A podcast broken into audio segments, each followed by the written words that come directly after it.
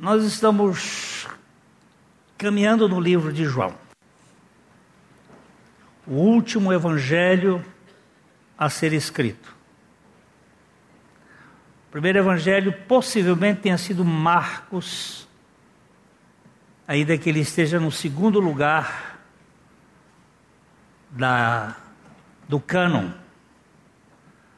Depois Mateus, depois Lucas e finalmente o Evangelho de João. João escreve aí tanto o Evangelho como o Apocalipse por volta do governo de Domiciano, um dos imperadores déspotas, extremamente é, perseguidores do cristianismo. E João está escrevendo este evangelho para mostrar a universalidade da obra de Cristo. Mateus é focalizado para judeus. Quando você quer falar com o evangelho para um judeu, pega Mateus.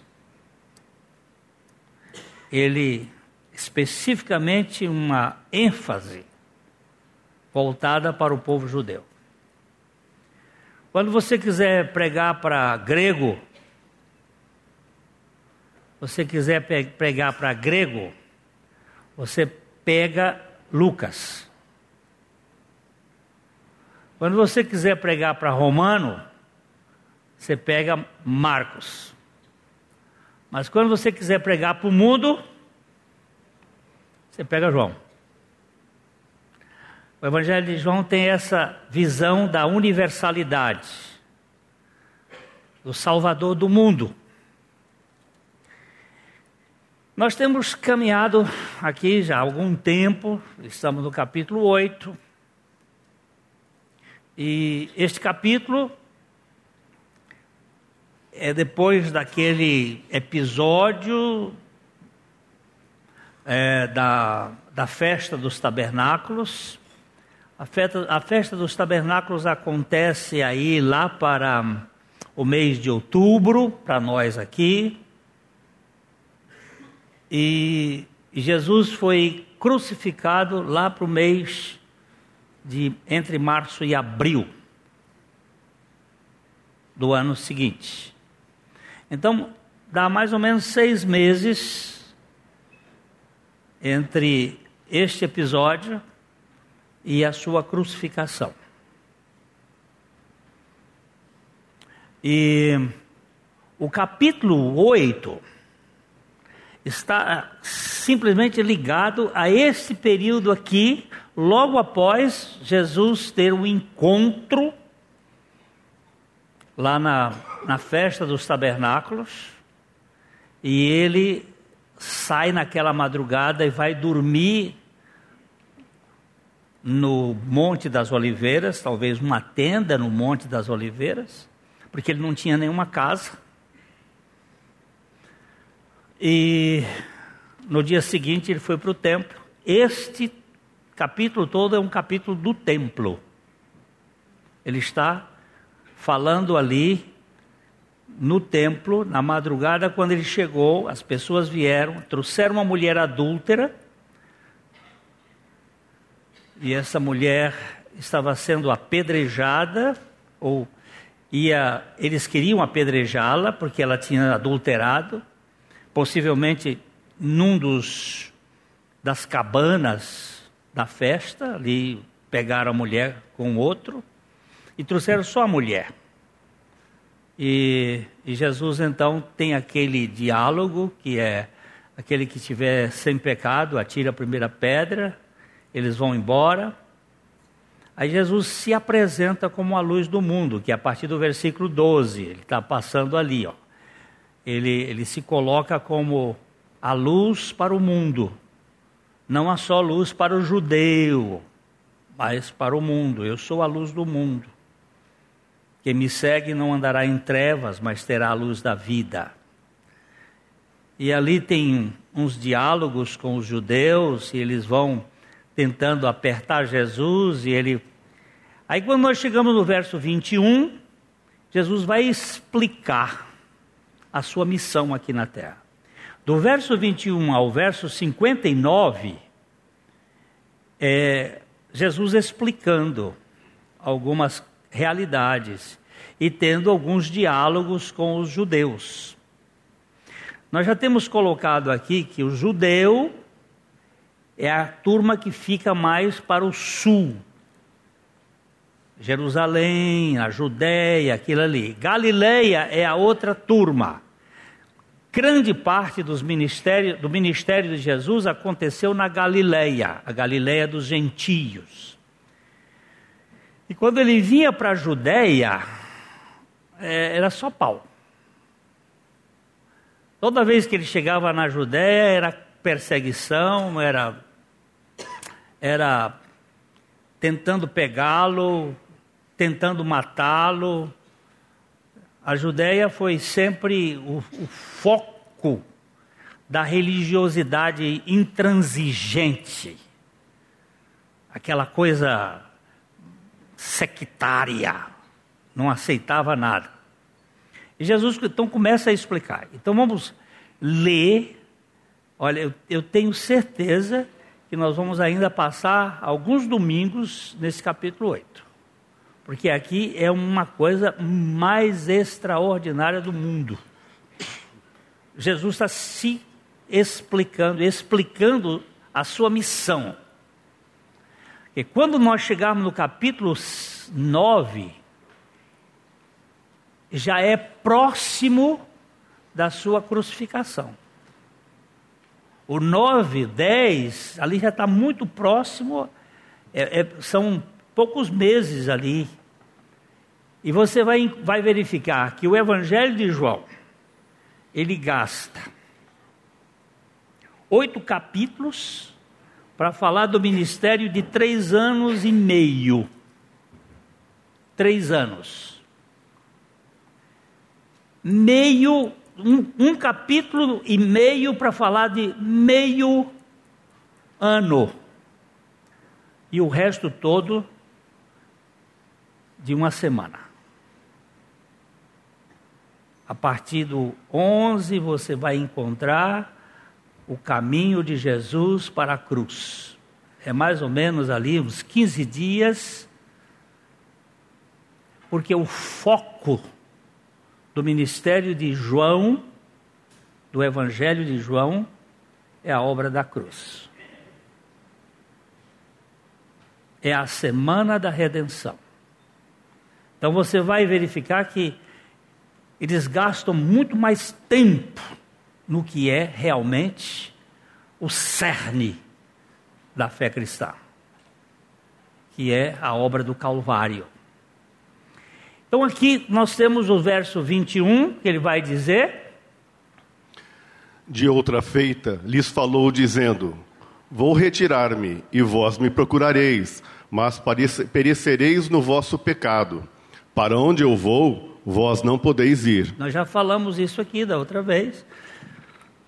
Eles até admitiram que Jesus ia se suicidar, né? Para onde eu vou, vocês não podem ir. Ele disse: será que ele vai se matar para sair do complô que nós estamos formando para tirar a vida dele? Né? Então diziam os judeus: terá ele acaso a intenção de suicidar-se? Porque diz: Para onde eu vou, vós não podeis ir. E prosseguiu: Vós sois cai de baixo, eu sou lá de cima. Vós sois deste mundo, eu deste mundo não sou. Por isso eu vos disse que morrereis nos vossos pecados, porque se não crerdes que eu sou, morrereis nos vossos pecados. Nós também falamos aqui que Jesus colocou duas, botou uma linha, vocês são cá de baixo, eu sou lá de cima. Existem duas linhas, nós trabalhamos isso um pouquinho, que mesmo quem crê em Jesus vive com duas realidades, vive com o pé no chão e a cabeça no céu não só a cabeça, mas o coração. Ele tem uma linha física. Eu tenho um corpo que ainda não foi regenerado. Espera a regeneração da natureza. Esse corpo é caído, ele sofre. Esse dedo aqui está com reumatismo, dói. Isso é caído, mas eu também tenho instintos, eu tenho instintos carnais. Às vezes na comida, a gente quer comer, né? Às vezes é no sexo, às vezes é no dinheiro, na posse, são instintos de poder, de ter, de fazer. São muito da carne, obras da carne. E eu vou continuar aqui na carne. E a carne milita contra o espírito e o espírito contra a carne. Tem esse, esse ponto. Porém. Então lhe Peraí, peraí, peraí, peraí, karma. Ó, ele, ele falou aqui que é, vocês são deste mundo, mas ele falou aqui, ó, eu sou. Este eu sou. Este eu sou. É o é o ponto mais importante desse evangelho. É o eu sou. Nós já vimos aqui, vou repetir mais para frente, existe sete eu sou no evangelho de João, que é a identidade de Jesus. Ele é o pão, ele é a luz, ele é o caminho, ele é a porta. Ele é, ele eu sou, eu sou, eu sou, eu sou a ressurreição e a vida. Então ele é e no final de contas ele vai dizer: Eu sou a, videira verdadeira e meu pai é o agricultor. Quando ele vai dizer a videira verdadeira, ele já está se identificando conosco, saindo do povo de Israel e identificando-se com a igreja, com o povo escolhido já do mundo, não só judeus, mas gentios. Ele está falando aqui. Quando ele fala aqui, ó, morrereis nos vossos pecados, porque se não crerdes que eu sou, é, é, morrereis nos vossos pecados, nós vamos ter que trabalhar um pouco sobre o crer e pecado. Porque pecado, biblicamente, definido por Jesus, é não crer em Jesus. Quem não crê em Jesus está vivendo no pecado. É não crer em Jesus que é pecado. Há outros pecados da carne, mas o pecado, que eu chamo no meu livro A Casca da Banana, o pecado dos pecados, é o pecado de não crer em Jesus. Esse é o pecado. Porque ninguém vai perder o céu pelos pecados da carne, ainda que isto tem que ser tratado pelo Espírito Santo. Mas qualquer pessoa vai perder o céu pelo pecado de não crer em Jesus. E porque muita gente é incrédula com Jesus, ele está separado, banido para sempre.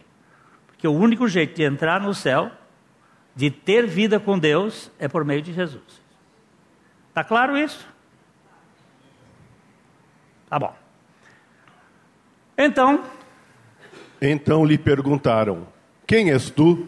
Respondeu-lhes Jesus: Que é que desde o princípio vos tenho dito? Muitas coisas tenho para dizer a vosso respeito e vos julgar. Porém, aquele que me enviou é verdadeiro, de modo que as coisas que dele tenho ouvido, essas digo ao mundo. Eles, porém, não atinaram que lhes falava do Pai. Ó, ele disse: Estas digo ao mundo, não só aos judeus. Ele está falando que ele tem um projeto para o mundo. É por causa desse projeto que eu entrei nessa história. Porque não só é, o lado do judeu, mas também do gentio. Ele Eu tenho, eu, eu tenho muita coisa para dizer, mas vocês não estão ainda com condições de, de ouvir. Eles, porém, não atinaram o que ele estava falando do Pai. Aí entramos no verso 28. Disse-lhes, pois, Jesus: Quando levantardes o filho do homem, então sabereis que eu sou e que nada faço por mim mesmo, mas falo como o Pai me ensinou. Aqui, então, ele fala a segunda vez. quando levantardes o filho do homem, então, então sabereis que eu sou.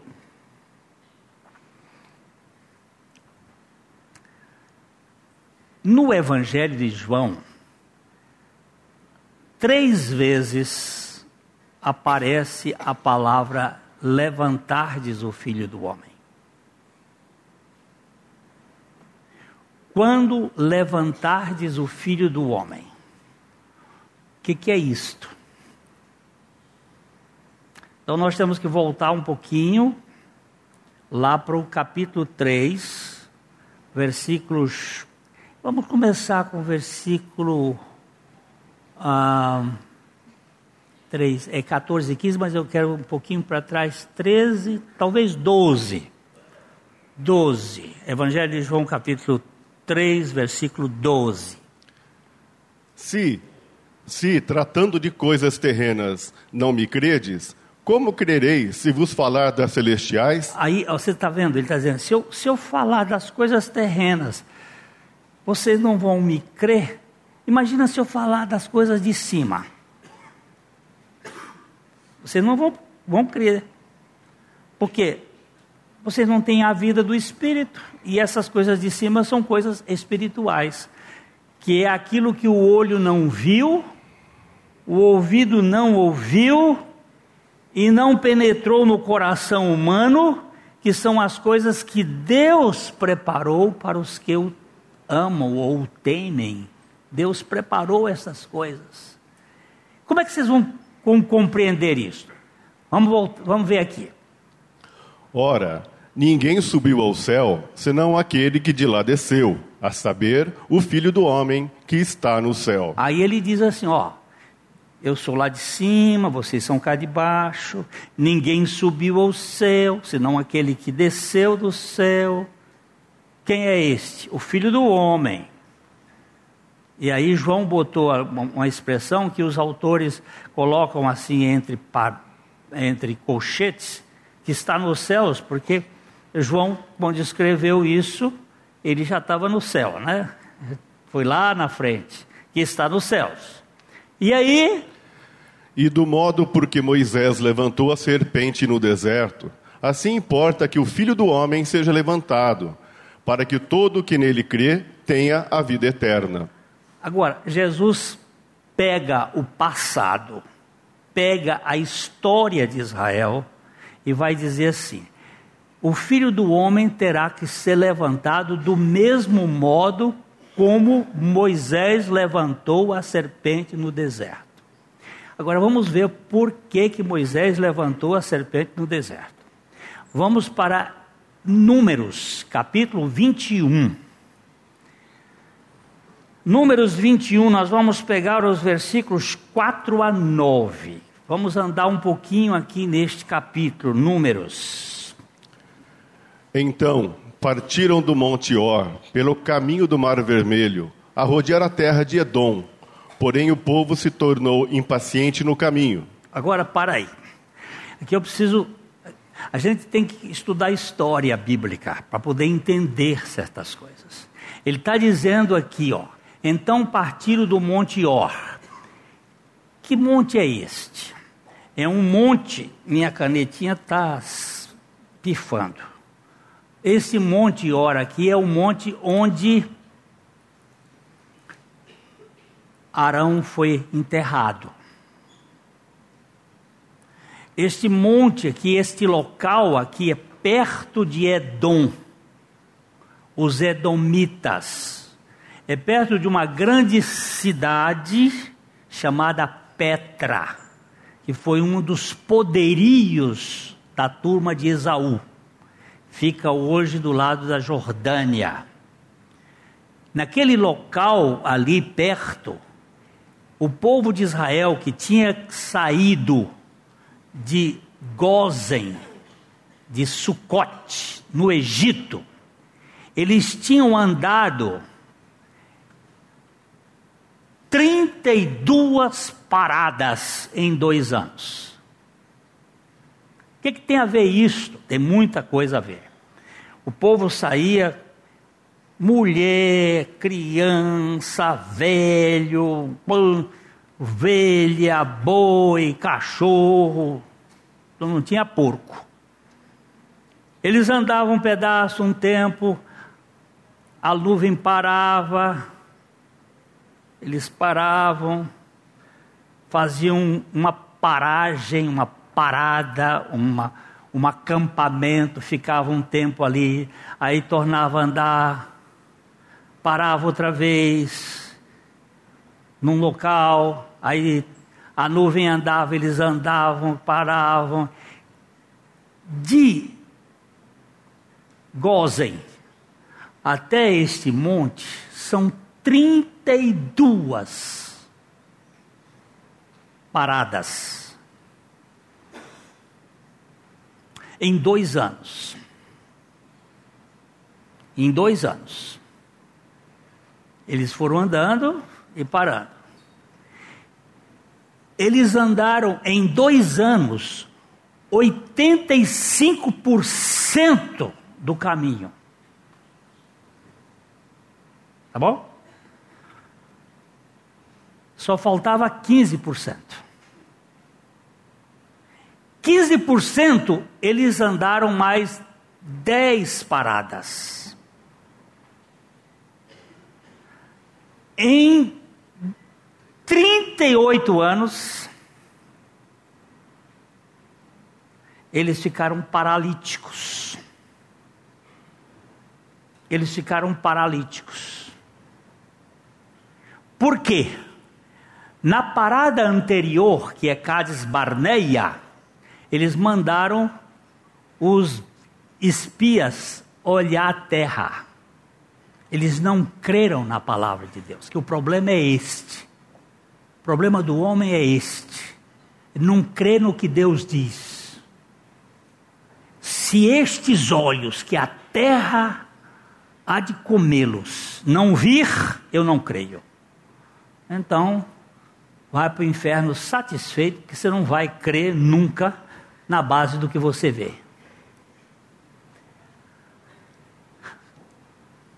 32 paradas em dois anos, 10 paradas em 38 anos. Que significa isto? A incredulidade não nos deixa caminhar. A incredulidade nos mantém paralíticos, paralisados, nós não conseguimos andar. A vida cristã é andar. Vede a maneira pela qual o Senhor nos faz andar. Agora, 15% da, da viagem, 38 anos. 85% da viagem, 2 anos. Meu Deus, o que que faz isto?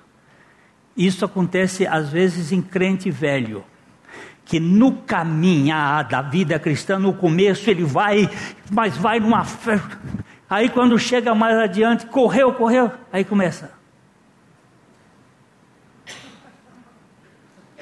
Não sai do lugar. Não anda mais. O que, que aconteceu com você? Paulo diz assim: vocês corriam bem. Quem vos impediu de não obedecer a verdade? Aí começa. Aquele passinho de dor de barriga. Tem que segurar bem, porque. Olha, então partiram do Monte Ó pelo caminho do, do Mar Vermelho a rodear a terra de Edom, porém o povo se tornou o quê? Você sabe por que, que não, não evolui? A palavrinha que está aí. Porque se torna impaciente. Impaciência é um dos opostos de fé. É um dos opostos de esperar com paciência pelo Senhor. Quero já! Aí começa a patinar. Não vai. O povo se tornou impaciente no caminho. E o povo? E o povo falou contra Deus e contra Moisés: por que nos fizeste subir do Egito para que morramos nesse deserto, onde não há pão nem água? E a nossa alma tem fastio deste pão vil. Olha só, meu irmãozinho, o povo começa a murmurar, a reclamar. E o primeiro que recebe a paulada é Deus. Reclamando de Deus. Reclama de Deus e reclama do líder de Deus, reclama de Moisés. Arão tinha morrido, não pegou mais a, reclamação. Foi Moisés que foi pegar a coisa. Porque nos fizeste subir do Egito para que morramos nesse deserto onde não há pão nem água? O povo mentiroso do diacho. Mas ele chamou o pão de Deus de quê? Pão vil. O que é vil? Algumas traduções diz pão nojento. Mas é pão sem valor. Sabe por que sem valor? Porque não teve custo. Menachem Mendelssohn, um rabino de Nova York, dizia o seguinte: todo pão sem valor é vil não aceitamos a graça, porque querem um mérito. Tornaram-se, chamando o pão de Deus, a cozinha de Deus, de cozinha nojenta.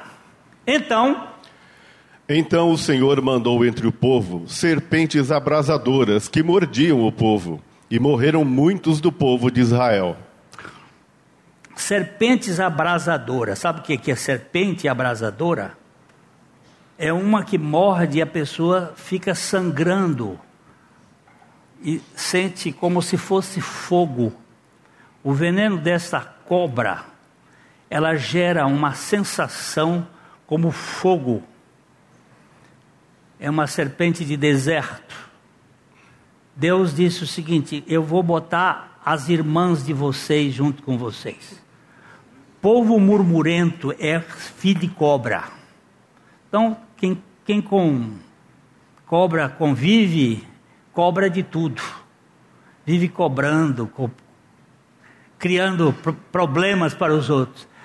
É, Deus, então aqui você bota, o Senhor mandou entre o povo serpentes abrasadoras que mordiam o povo e morreram muitos do povo de Israel.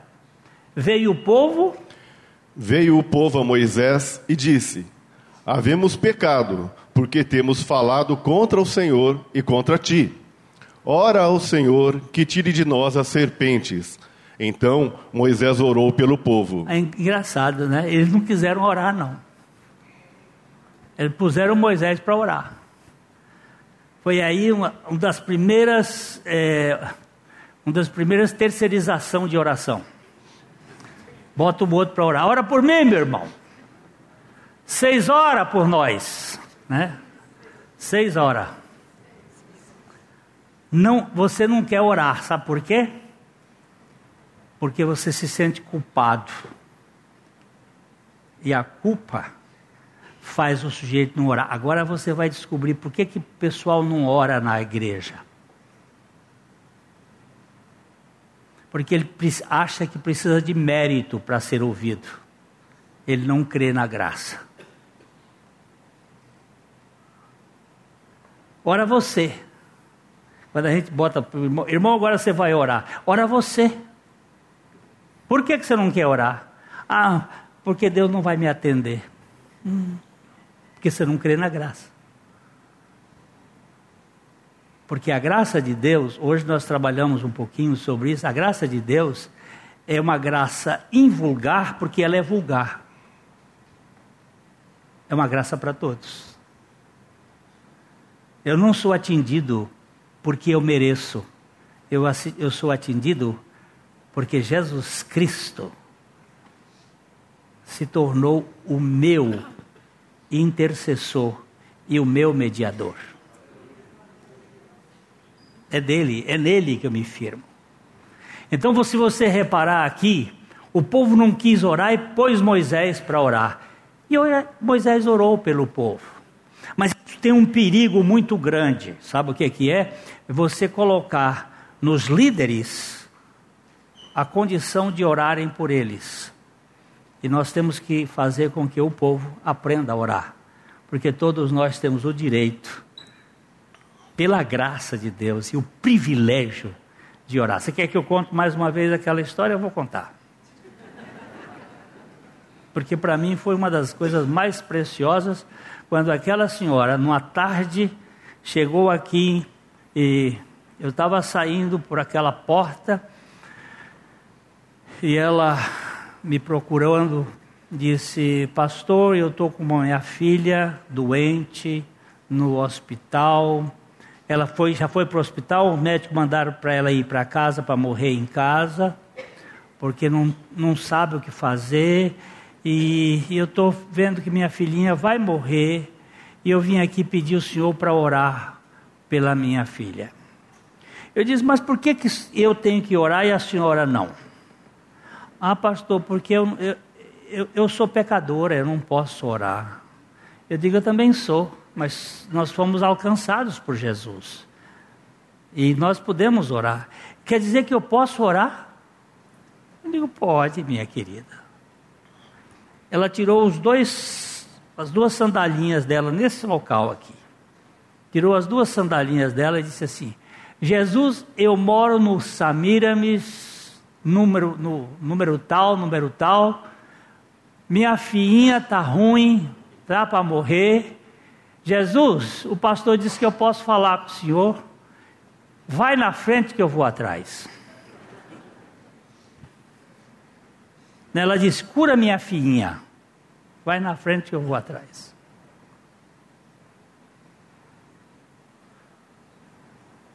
Eu não preciso orar uma oração dessa. Pode ir. Eu só disse amém. Umas duas semanas depois ela veio aqui me contar a história. Pastor, sabe que quando eu desci do ônibus que eu ia chegando lá na minha casa, minha filhinha estava brincando na, no terreiro da frente.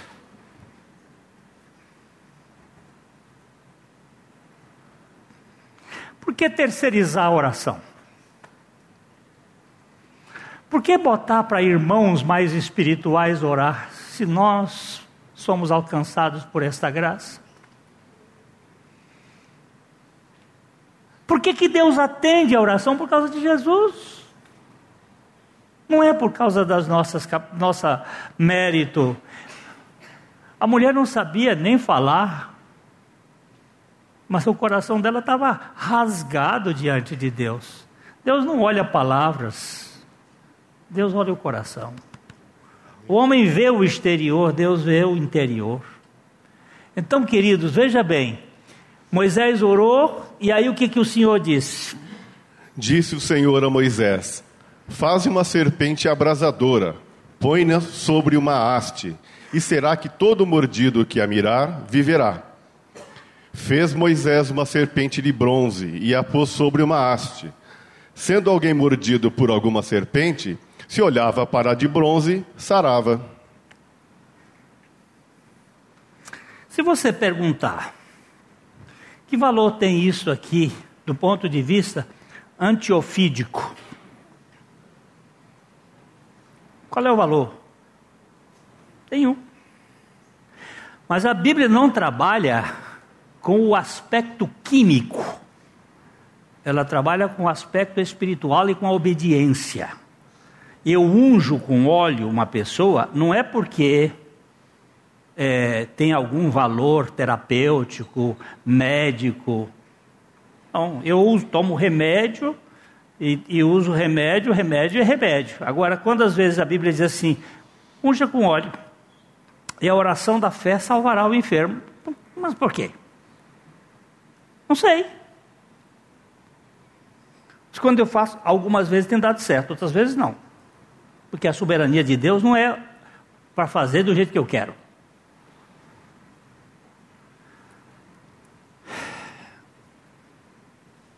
Eu tenho que prestar atenção que a palavra de Deus está dizendo. Olha aqui. Faz uma serpente, põe na haste, sendo que alguém é mordido por alguma serpente, se olhava.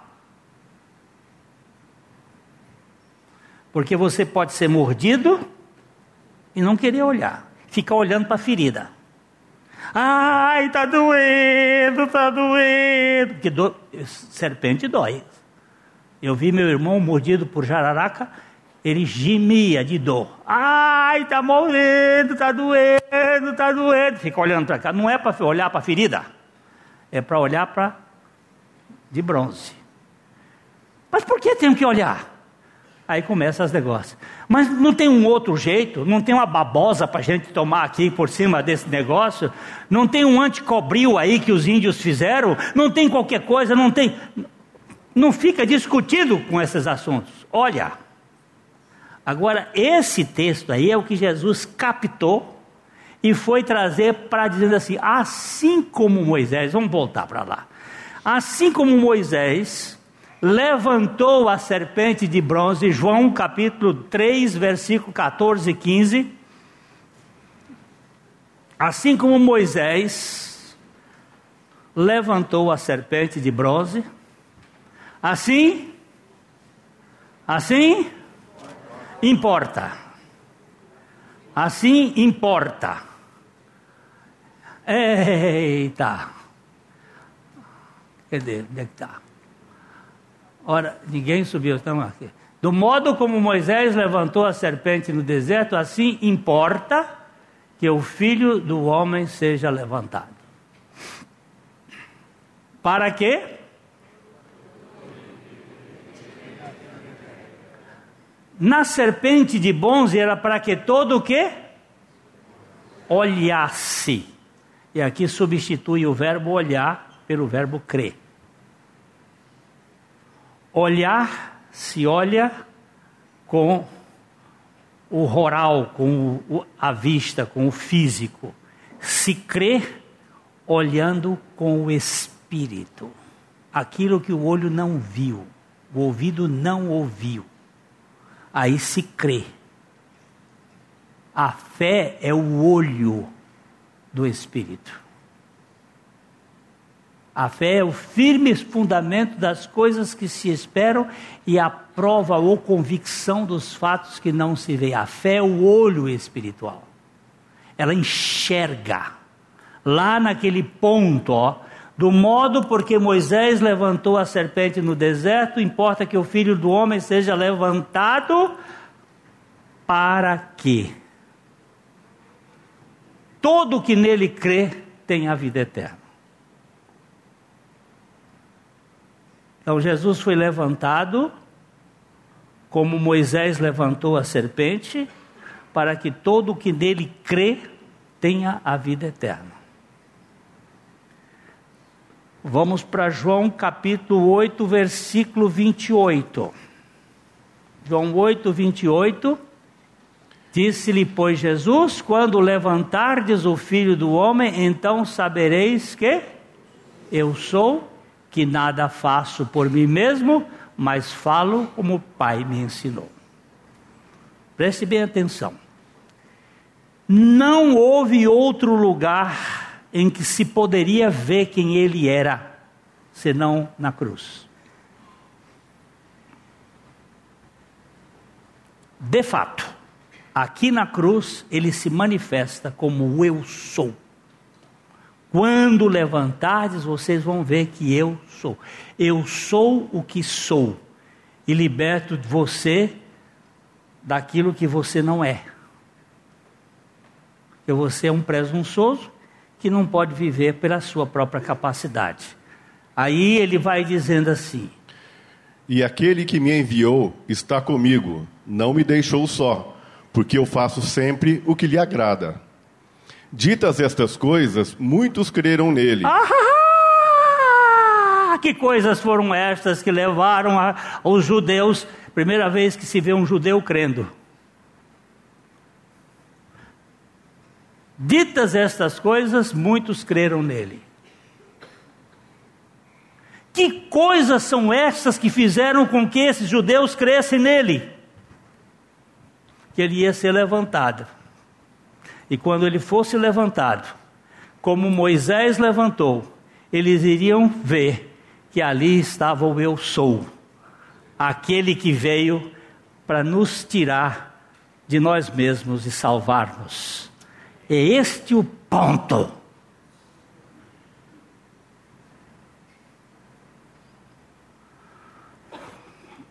Essa semana eu fui tão impactado. Um irmão me mandou o vídeo daquele aquele louco lá na Nova Zelândia com um fuzil. Que coisa, eu, quase não dormia. Meu Deus, meu Deus, como se há. Mas a coisa que eu mais quero é que você morra. Não com bala 1765, mas com uma bala 6.6. Que bala é esta? Romanos 6.6. Sabendo isto que o nosso velho homem foi crucificado com Cristo, para que o corpo do pecado seja desfeito, a fim de que não sirvamos ao pecado, ele já está procurando lá, não é? Está lá? Ó, ó o que diz lá. Sabendo o quê? isto, que o nosso, que isto, que foi crucificado com ele, o nosso homem velho, para que o corpo do pecado seja destruído e não como escravos. O que que foi crucificado com Cristo? O nosso velho homem. Foi ou não foi? Como é que você fica diante da palavra de Deus se amanhã você tropeçar? Foi ou não foi? Para onde você está olhando? Para aqui ou para lá? Mas se eu fosse, eu não estaria fazendo isso.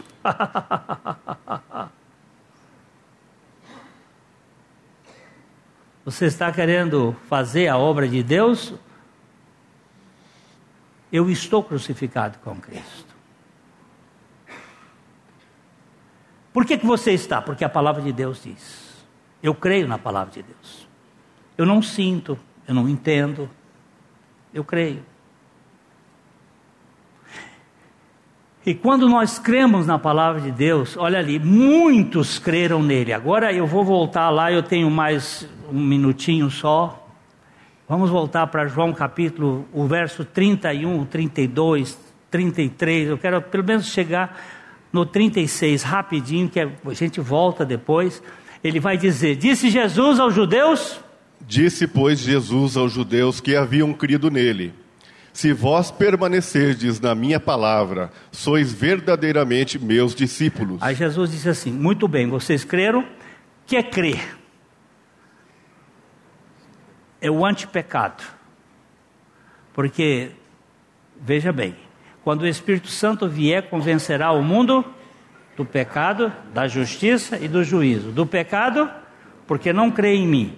Muitos creram nele. O crer é o antipecado.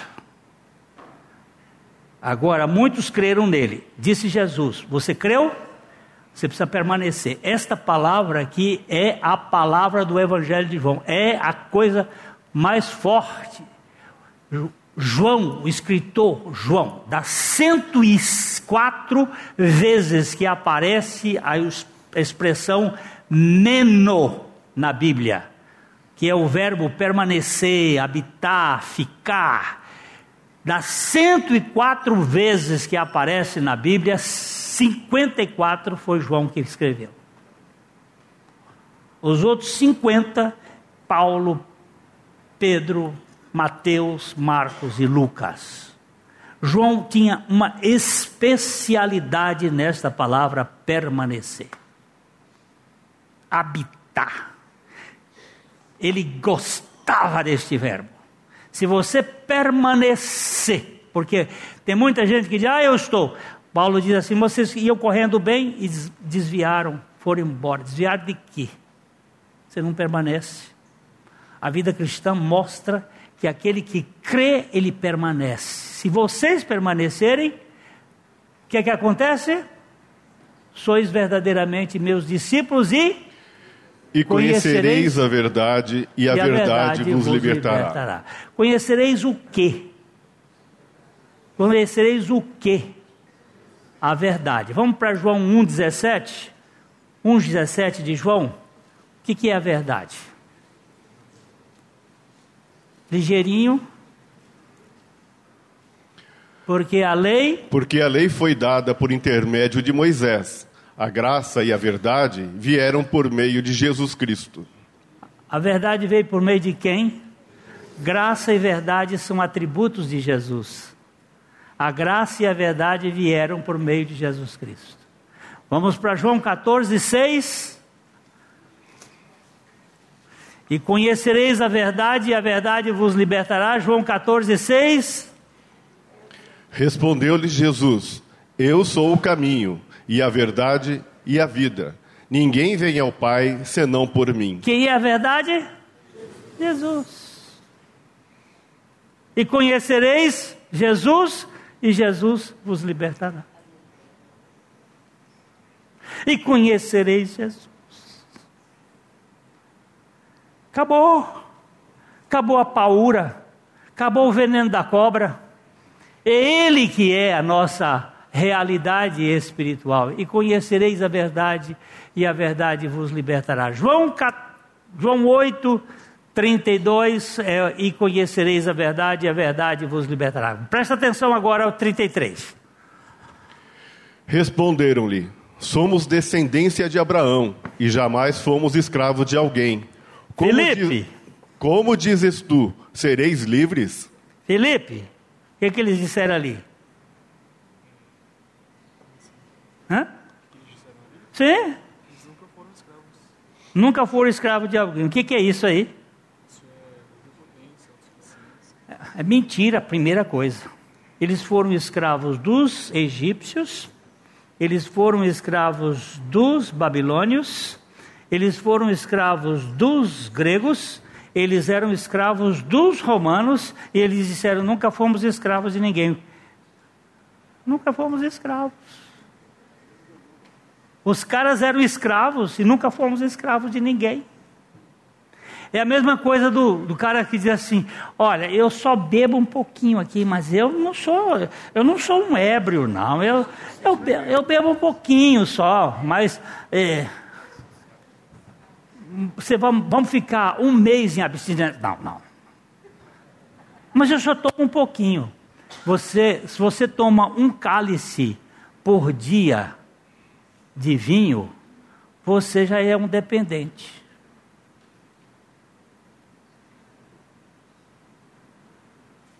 Cale-se agora. Mesmo que o vinho seja bom, mas você está tá precisando dele. Agora Jesus está dizendo assim: olha, gente, quem comete pecado é escravo do pecado. Que pecado é esse que Jesus está dizendo quem comete pecado? Incredulidade.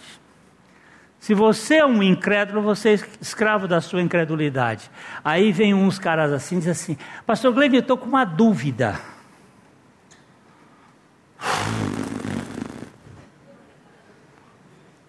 Por que você tem dúvida, meu irmão? Sabe por quê? Você quer botar Deus na sua cachola? porque quer explicações. Eu não tenho, eu não vou lhe responder. Eu não sei. Tem tanta gente que sabe. Ah, eu estou com uma dúvida aqui. Eu também tenho. Mas eu não, eu não vou alimentar a dúvida. A Bíblia diz: apiedai-vos dos que têm dúvida. Eu vou correndo dizendo: Senhor, eu não sei o que é isso aqui, mas eu me rendo dos teus pés. Senhor, quando o Senhor quiser, me explica isso aqui mas eu não vou duvidar do que o Senhor faz. Eu vou contar e termino. Eu, eu tinha sempre uma implicância com um texto, uma coisa que aconteceu com Elias e Eliseu. O profeta Elias, ele foi um profeta muito forte, muito. E ele, na vida dele, ele cometeu, ele fez, cometeu. Ele realizou sete milagres. Sete.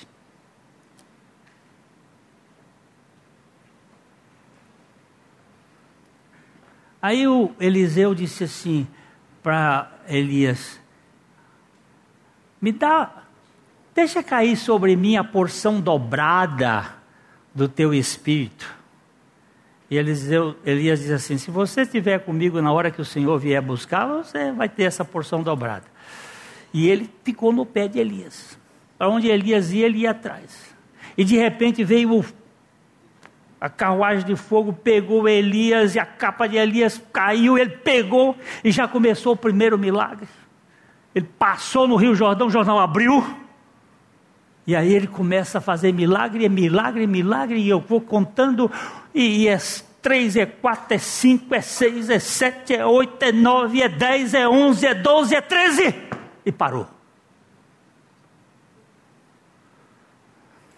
Senhor, se ele pediu porção dobrada, tem que ter 14 milagres. Porque só tem 13.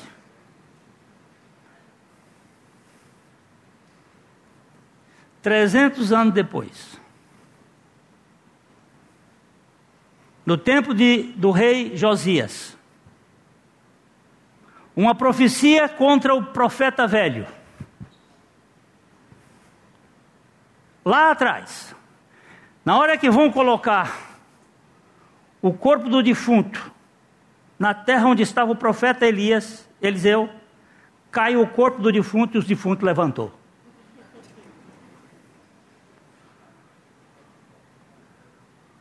O, dez, o décimo quarto acontece 300 anos depois da morte do profeta, em cima do osso. Aí eu, na minha incredulidade, Senhor, isso, isso aqui parece conto de. Ele diz: é tudo assim com a minha palavra. As pessoas não creem que eu posso fazer até com osso. Por isso que eu digo para você: ouça a minha palavra e não duvide dela.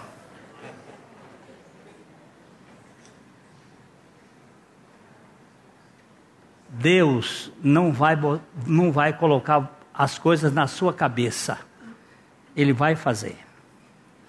E você vai encontrar descanso para a sua alma quando você crê na palavra de Deus. Você vai verificar que daqui para frente, lá no livro de João, nós vamos estudar isso mais um tempo. Eu vou voltar para lá e para cá, para cá, para lá. Jesus vai dizendo assim, quer ver? Eu só vou dizendo aqui. Em verdade, é verdade, eu vos digo que todo comete pecado é escravo do pecado. O escravo não fica para sempre na casa, o filho sim para sempre. Se, pois, o filho vos libertar, verdadeiramente sereis livres. Ele agora liga o 32 com o 36 que se conhecereis a verdade, a verdade vos libertará. Se, se o filho vos libertar, o filho e a verdade é a mesma coisa não é uma verdade teológica, não é uma verdade bíblica, é a própria pessoa de Jesus. Aí ele diz assim: Bem sei que sois descendência, sois esperma de Abraão, contudo procurais matar-me, porque a minha palavra não está em vós. Olha a palavra aí. A minha palavra não habita em vós, a minha palavra não está em vós. Aí os, os bichos começam agora a fazer é, teologia, vão para o seminário Aí eles começam dizendo: Eu falo das coisas que vi junto. Não é Jesus ainda. O meu pai, mas vós, porém, não, não viste, porque fala do vosso pai. E eles responderam: Nosso pai é Abraão. Disse-lhe Jesus: se, se sois filhos de Abraão, praticai as obras de Abraão. Qual foi a obra de Abraão? Crer. É o pai da fé. Crer. Aí nós vamos. Outro dia a gente vai até de madrugada. Mas, gente, que coisa maravilhosa é o Evangelho. Vai trabalhar com o incrédulo e vai dar vida ele, Jesus vai dizer na, na, teologia deles lá que eles eram filhos de Satanás, eles eram filhos do diabo. Por que, que eles não creem? Porque são filhos do diabo. Vocês creem no pai de vocês, o pai de vocês é mentiroso, ele, ele mente desde o princípio, ele é assassino, desde o princípio que ele está matando. Mas se vocês conhecerem a verdade, vocês vão ser libertos. A livraria PIB Londrina procura selecionar cuidadosamente seus títulos e autores a fim de oferecer um conteúdo alinhado com o Evangelho de Jesus Cristo. Bíblias, livros de teologia, devocionais, literatura infantil, biografias, comentários bíblicos e muito mais.